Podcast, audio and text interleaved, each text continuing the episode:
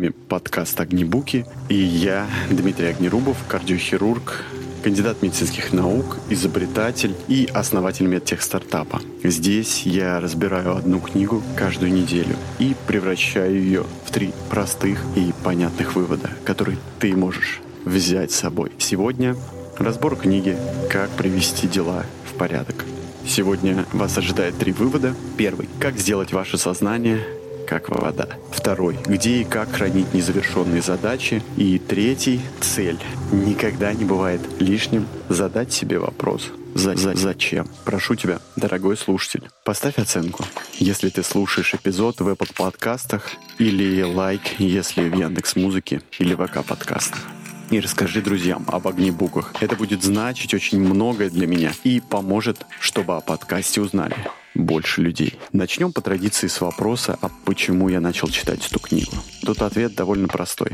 За последнее время накопилось такое большое количество дел. Вот я хочу сейчас подать э, заявку на грант Старт 2 от Фонда содействия инновациям. А кроме этого нужно еще грант от Росмолодежи. Плюс я же преподаю в академии, и там научное руководство у 9 магистров. Это очень много. И количество дел плюс какие-то переоперационные, знаешь, каждый день, которые выполняешь, их просто неимоверное количество. И единственный вариант точнее, есть два варианта. Первый — ничего не делать, отказаться от части дел. И второй — попробовать организовывать их. Собственно говоря, поэтому я пришел к этой книге и советовал Игорь Ман эту книгу. Я решил последовать этому совету. Надо сказать, что книга исключительно хорошая, хотя и 800 страниц. Совершенно нелегко читается, но как бы там ни было, есть действительно полезные навыки и знания, которые получаешь в итоге. Ну что, пролог. Подавляющее большинство людей пытаются стать организованными, меняя местами неясные задачи в неполных списках. Они еще не осознали, сколько и что именно им необходимо организовать, чтобы получить реальную отдачу. Им нужно просто собрать все вместе, над чем требуется подумать, а затем сесть и подумать, чтобы усилия по планированию и организации все-таки увенчались успехом. Первый вывод. Прежде всего, если вы держите все свои дела в голове, то ваше сознание уже не как вода.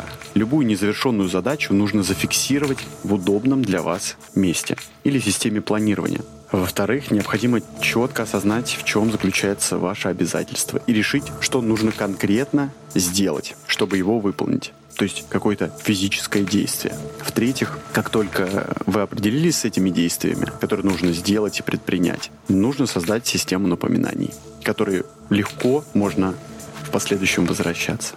Ну все, теперь вы готовы. Запишите конкретное, какое именно совершенно точное, конкретное физическое действие нужно выполнить в первую очередь, чтобы на шаг приблизиться к будущей цели. Даже если вы не предпринимали ничего для совершения этого, этой задачи. Может быть, вам надо сейчас отправить смс, или позвонить кому-то, или отправить электронное письмо, а может быть, просто взять ручку и бумагу и устроить мозговой штурм. Да, для меня это стало действительно полезным, полезным прикладным выводом как сделать так, чтобы организовать все это. А кроме этого, в книге еще говорится про то, что нужно периодически чистить систему от устаревших или невыполнимых комментариев, которых у меня накапливается потрясающее количество. Я уверен, что у тебя тоже накапливается. То есть не нужно оставлять, чтобы потом, а вот не, нет, сейчас я еще вспомню, сейчас доделаю, нет, не доделаю. Если это не имеет смысла, какие-то случайные мысли, комментарии, они хороши в процессе, когда ты что-то делаешь, когда я что-то делаю. Но потом большинство из них бесполезны, и с ними можно и нужно легко расстаться. Сегодня, кстати, я хотел бы прорекламировать сам себя, а именно девятый подкаст на книгу Радислава Гандапаса «Полная Ж», в которой рассматривается как раз-таки, как привести дела в жизни к балансу, если все задачи вы уже организовали. А теперь второй вывод. Все незавершенные задачи нужно хранить во внешней системе, а не в голове. При этом количество мест для сбора этих задач должно быть минимальным. А система сбора информации должна регулярно очищаться. Как тебе? Казалось бы, простой такой вывод. Храни в одном или в двух местах, не в голове, записывай, и система периодически очищает. То есть смотри, а что ты сделал, что не сделал, и что, может быть, потеряла актуальность. А еще один из э, вариантов, как э, предлагает автор решать задачи, нужно выбрать какой-то один из своих проектов, новый, который ты еще хочешь разобраться и еще ничего по нему не делал. А он нуждается в каких-то улучшениях, нужно подумать о ней, об этой цели, да, представить желаемый результат, то есть какая будет точка Б. Эта точка Б должна быть какой-то числовой, числах репутации, денежном эквиваленте, как угодно. После этого провести мозговой штурм по поводу того, какие возможные действия. Ты же знаешь, да, как проводить э, мозговой штурм? Это в некотором смысле наброска идей совершенно без критики. То есть задача максимально много набросить идей, какими бы э, баснословными или невоображаемыми они ни были. Потом уже будет вопрос отсеивания идей. Это уже второй этап как бы. Так вот, если ты определился с действием, все отлично. У тебя появилась ясность, чего ты хочешь добиться и как это сделать. Пора делать постепенно, идя шаг за шагом, выполняя простое, понятное, конкретное действие. С другой стороны, автор еще советует о том, что нужно снизить планку своих стандартов.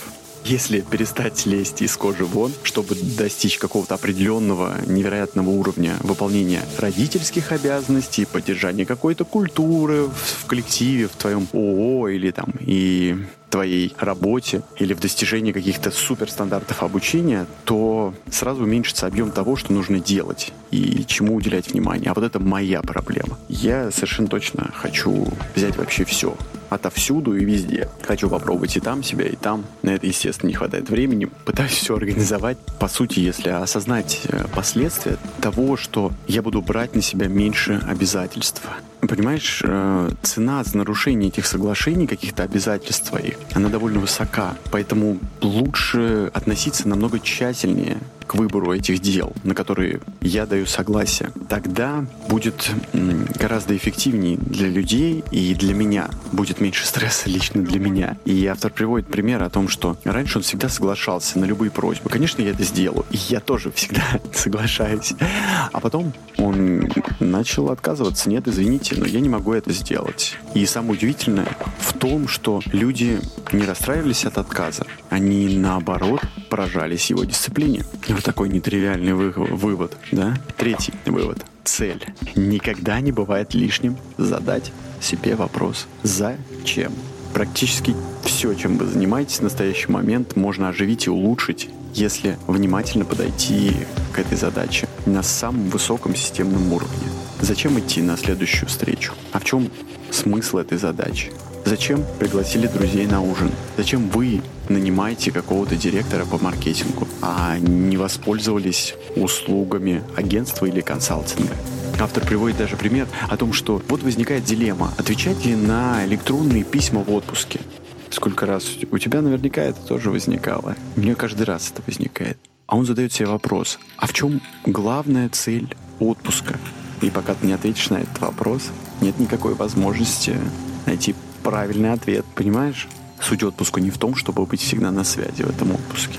Хотя зачастую трудоголизм, он настолько сильно поощряется и кажется, что вот это здорово, я даже на работе, на отдыхе всегда думаю об этом. Хорошо? Нет, я раньше думал, что это хорошо. Сейчас я так не думаю.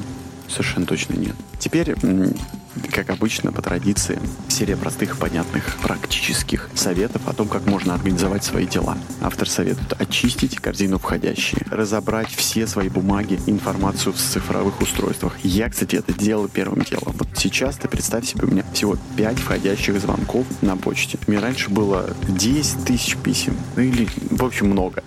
Я теперь решил, что те, которые я еще не прочитал и не разобрался с ними, они будут, да, висеть. Но я каждую неделю буду буду отсматривать свою почту и удалять, либо решать что-нибудь со входящим письмом. А вот еще один практический совет. Вот прямо сейчас возьми чистый лист бумаги, ручку и на три минуты полностью сконцентрируйся на самом важном проекте, который занимает в данный момент все твои мысли. За это время 100% у тебя возникнет хотя бы одна идея, на что еще стоит обратить внимание по проекту. Запиши ее, положи лист бумаги туда, где ты сможешь легко до него дотянуться. Ты, возможно, не станешь от этого умнее, чем ты был 10 минут назад, но сделаешь реально что-то полезное для проекта, для работы и жизни.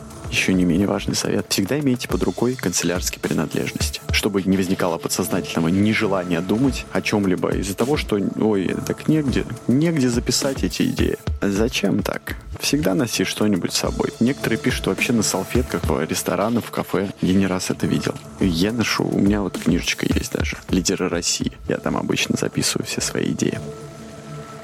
Ну что, эпилог? Лучшие идеи насчет работы не посетят вас, пока вы работаете.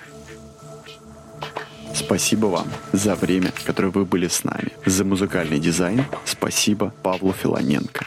Так, надо идти. Ну все, привет. Привет.